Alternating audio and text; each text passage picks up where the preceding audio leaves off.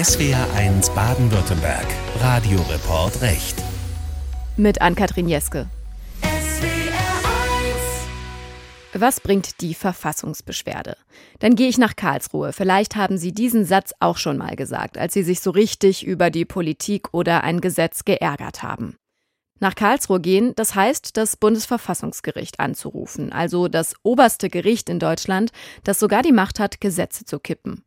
Um die 5000 Menschen wenden sich jedes Jahr an das Karlsruher Gericht, aber nur zwei Prozent haben Erfolg. Einer, der Erfolg hatte, ist Friedbert Mühldorfer. Seine Verfassungsbeschwerde wurde sogar mündlich verhandelt. Er ist also einer von ganz wenigen Menschen in Deutschland, der den Richterinnen und Richtern im Bundesverfassungsgericht schon einmal persönlich gegenüber saß. Wie fühlt sich das an, wenn man als Bürger dazu beigetragen hat, dass ein Gesetz kippt, wenn das Bundesverfassungsgericht einem also persönlich bescheinigt, dass der Gesetzgeber Unrecht getan hat? Guten Morgen, Frau Eske. Bin ich im Bild? Sie sind nicht im Bild. Ah, ja. Gut. Und da ist er, Friedbert Mühldorfer. 71 Jahre alt, pensionierter Gymnasiallehrer. Fächer Deutsch, Geschichte und Sozialkunde, per Videocall zugeschaltet aus Traunstein, Bayern.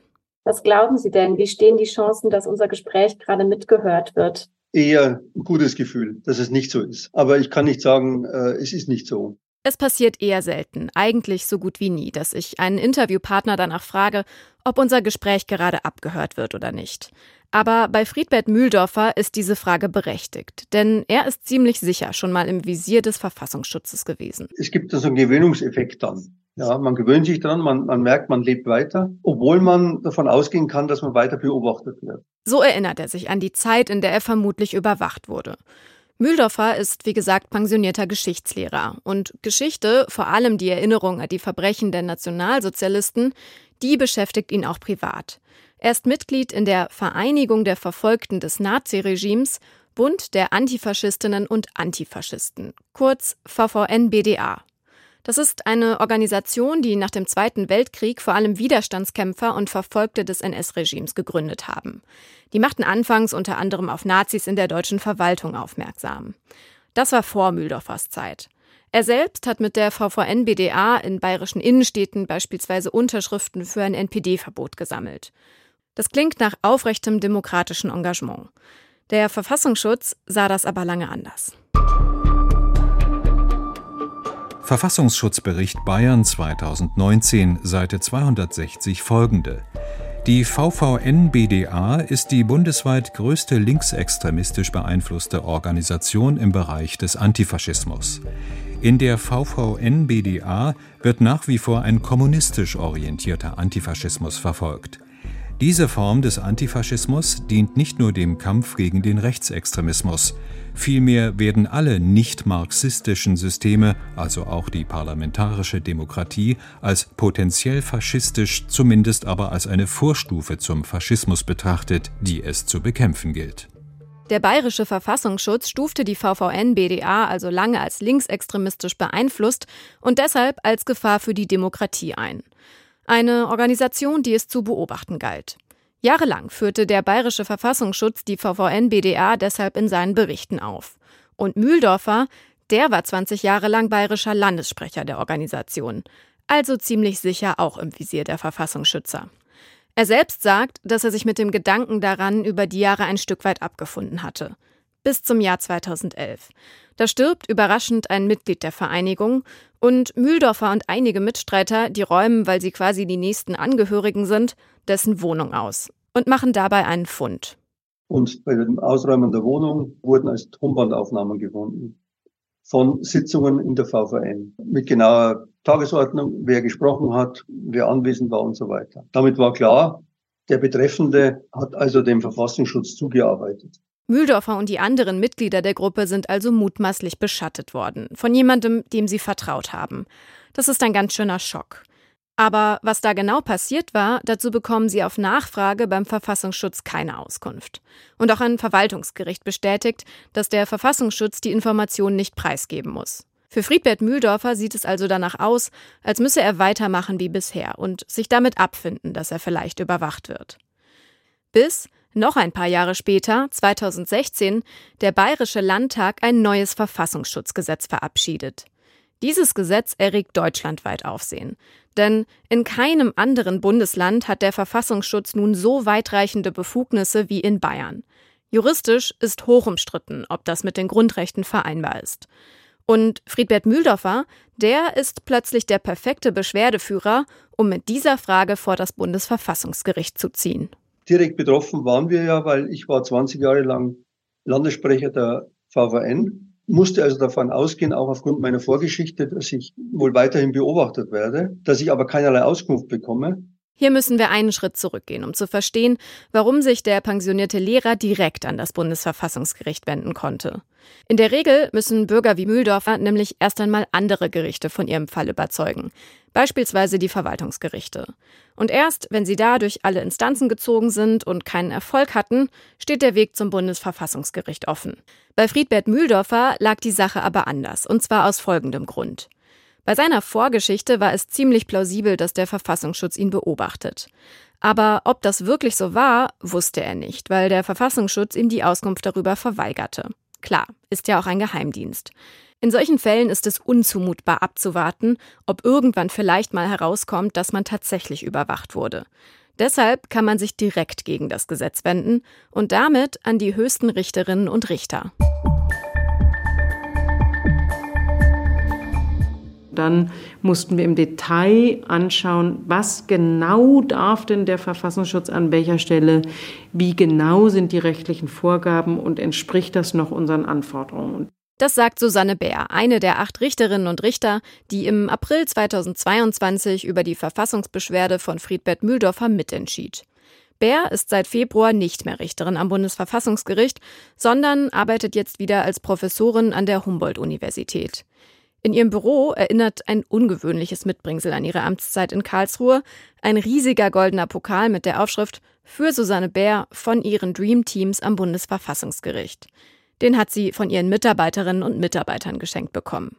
Und er erinnert sie vor allem an den endlosen Strom an Akten, den man ihr jeden Tag ins Büro rollte. Die Erinnerung an meine zwölf Jahre im Bundesverfassungsgericht beschränkt sich schon darauf, dass ich ununterbrochen gelesen habe, wo ich gehe und stand. Es gibt Fotos von mir aus dem Urlaub, wo ich lese.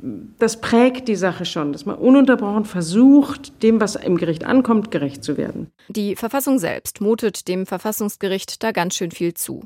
Denn so ein Instrument wie die Verfassungsbeschwerde, mit dem sich jeder aus der Bevölkerung beim Bundesverfassungsgericht beschweren kann, kennen nicht alle Demokratien. Das ist im internationalen Vergleich schon auffällig dass das Bundesverfassungsgericht sehr früh eine Institution war, wo der Gesetzgeber, der Verfassungsgeber sogar entschieden hat, das ist ein Laden, der fürs Volk da ist. Also für den Bürger, die Bürgerin und zwar ganz individuell und zwar auch ohne anwaltliche Unterstützung, sondern wirklich für, wie wir dann immer gesagt haben, die Bürger ein Bürgergericht.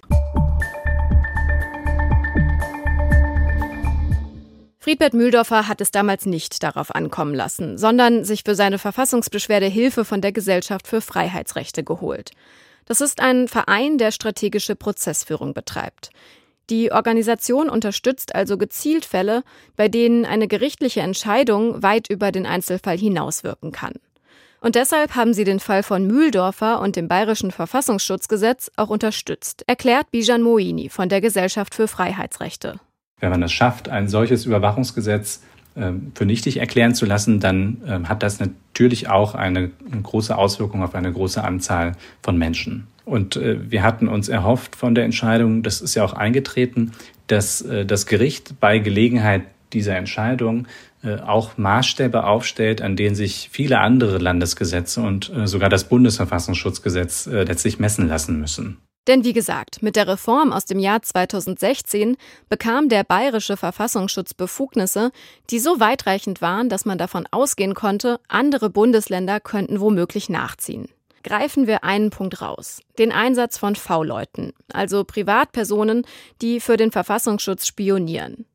Das war in Bayern mit dem neuen Gesetz ziemlich einfach möglich. Es reichte aus, wenn der Verfassungsschutz der Meinung war, dass eine Gruppe die freiheitlich-demokratische Grundordnung gefährdet. Dann konnte er loslegen. Und überprüfen musste das niemand, sondern das konnte der Verfassungsschutz selbst entscheiden.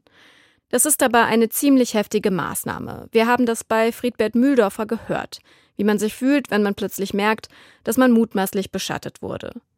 Und deshalb war dann auch das Bundesverfassungsgericht zumindest so skeptisch, dass es eine mündliche Verhandlung ansetzte. Und das passiert richtig selten, nämlich in etwa fünf der 5000 Verfassungsbeschwerden pro Jahr. Und Friedbert Mühldorfers war eine davon. Ich war zunächst mal etwas irritiert, als, als ich diesen, nenne ich mal, Pomp gesehen habe. Man ist da drin, man sitzt dann in der vorderen Reihe als Kläger und dann geht irgendwann die Tür auf und dann tritt ein Bediensteter glaube auch in Uniform, ein und verkündet das Bundesverfassungsgericht das ist zunächst mal ein pompöser Akt, der eher an Feudalzeiten erinnert. Was ich gemerkt habe, ist dann deutlich, dass natürlich diese Kleiderordnung und dieses Szenarium schon eine wichtige Funktion hat, nämlich einfach diese ja, große Bedeutung und diese Würde, jetzt nehme ich mal diesen hohen Begriff her, äh, auszudrücken. Es ist ja auch sofort der, der Innenminister aus Bayern aufgetreten, Joachim Herrmann. Und man hat schon gemerkt, dass auch er dieses Gericht und diese Grenzen irgendwo akzeptieren muss. Das war für mich schon eine ganz wichtige Sache. Zu sehen, da ist also eine Instanz vorhanden, die doch von allen Seiten respektiert wird. Das, was der pensionierte Lehrer hier schildert, das ist wichtig. Denn das Bundesverfassungsgericht ist tatsächlich mehr als andere Gerichte darauf angewiesen, dass Politiker wie der bayerische Innenminister das Gericht achten. Das Bundesverfassungsgericht hat keinen Gerichtsvollzieher, der Geld eintreiben kann, wenn seine Entscheidung nicht befolgt wird. Es kann auch niemanden ins Gefängnis schicken oder einer Regierung die Haushaltsmittel kürzen. Das Gericht braucht also den demokratischen Respekt. Und dass es den gibt, diesen Respekt, das hängt mehr noch als mit der staatstragenden Erscheinung mit etwas anderem zusammen. Das Bundesverfassungsgericht entscheidet fast immer einstimmig. Manchmal beginnt man ja so einen Fall und liegt meilenweit auseinander. Und wenn wir da aber dann enden würden und schon unterschreiben, dann wäre nicht viel gewonnen. Denn wenn wir uns da schon nicht einigen können, wie soll die Gesellschaft sich einigen? Wie soll ein Parlament sich dann darauf einigen? Deswegen gibt es schon immer im Verfassungsgericht ein unglaublich langwieriges Bemühen, zusammenzukommen und jeden Satz auszubaldofern, bis wir uns einig sind, dass der so stehen kann. Das ist wirklich, also kaum in Worte zu fassen, wie viel Mühe da reingeht, aber auch, wie wertvoll das ist. Susanne Bär selbst hat in zwölf Jahren als Verfassungsrichterin nur zweimal abweichend votiert. Die Verfassungsbeschwerde von Friedbert Mühldorfer war da nicht dabei. In seinem Fall entschied das Gericht, dass der bayerische Verfassungsschutz zu viel durfte und der pensionierte Lehrer dadurch in seinen Grundrechten verletzt war. Es war zwar nicht das gesamte Gesetz verfassungswidrig, aber doch ziemlich viele Paragraphen. Ein Beispiel. Über den Einsatz von V-Leuten darf der bayerische Verfassungsschutz heute nicht mehr in Eigenregie entscheiden, sondern eine unabhängige Stelle überprüft, ob der Einsatz von V-Leuten im Einzelfall wirklich angemessen ist. Es gibt aber auch etwas, was das Gericht nicht entschieden hat und auch nicht zu entscheiden hatte. Das Bundesverfassungsgericht entscheidet nur, ob der Geheimdienst zu weitgehende Befugnisse hatte. Wozu das Gericht nichts sagt, ist, ob Friedbert Mühldorfer überwacht wurde und es sagt auch nichts dazu, ob er überwacht werden durfte oder nicht. Was bringt ihm das Urteil dann? Die Frage geht an Bijan Moini von der Gesellschaft für Freiheitsrechte. Er kann wissen, dass die Anforderungen an die Überwachung seiner Person deutlich gestiegen sind. Und äh, gerade bei seiner Person würde ich auch sagen, sie sind inzwischen so hoch, dass äh, der VVN-BDA und auch Herr Mühldorfer persönlich nicht überwacht werden dürften nach diesem neuen Regime. Aber er kann natürlich nicht ausschließen, dass das nicht trotzdem in der Zukunft passieren wird. Absolute Sicherheit gibt es für den pensionierten Lehrer also nicht. Trotzdem, sagt Mühldorfer, fühlt er sich selbstbewusster. Und zwar vor allem durch etwas, was die bayerische Landesregierung selbst in der Verhandlung gesagt hat nämlich dass die größten Gefahren für die Demokratie vom islamistischen Terrorismus und dem Rechtsextremismus ausgehen. Und dann steht die VVN, diese kleine Organisation Vereinigung der Verfolgten des Naziregimes, die sich seit Jahrzehnten um Aufklärung bemüht. Das hat mich dann nochmal bestärkt darin, auch offensiver sagen nach außen wieder zu vertreten, was die VVN eigentlich ist. Ja. Dass wir sagen ja, Antifaschismus ist keine Gefahr für Demokratie, sondern ist eine Grundvoraussetzung für Demokratie. Auch der Bayerische Verfassungsschutz wendet sich inzwischen anderen Organisationen zu, die er als Gefahr für die Demokratie einstuft.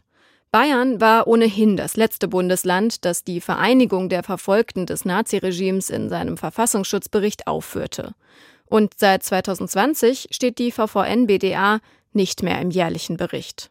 Soweit der Radioreport Recht. Sie wissen ja, Sie können das Manuskript der Sendung im Netz nachlesen. Sie finden es, wenn Sie SWR1 Radioreport Recht im Internet suchen. Und unsere Sendung können Sie immer auch als Podcast hören, wenn Sie mal um diese Uhrzeit nicht dabei sein können. Vielen Dank fürs Zuhören, sagt Ann-Kathrin Jeske.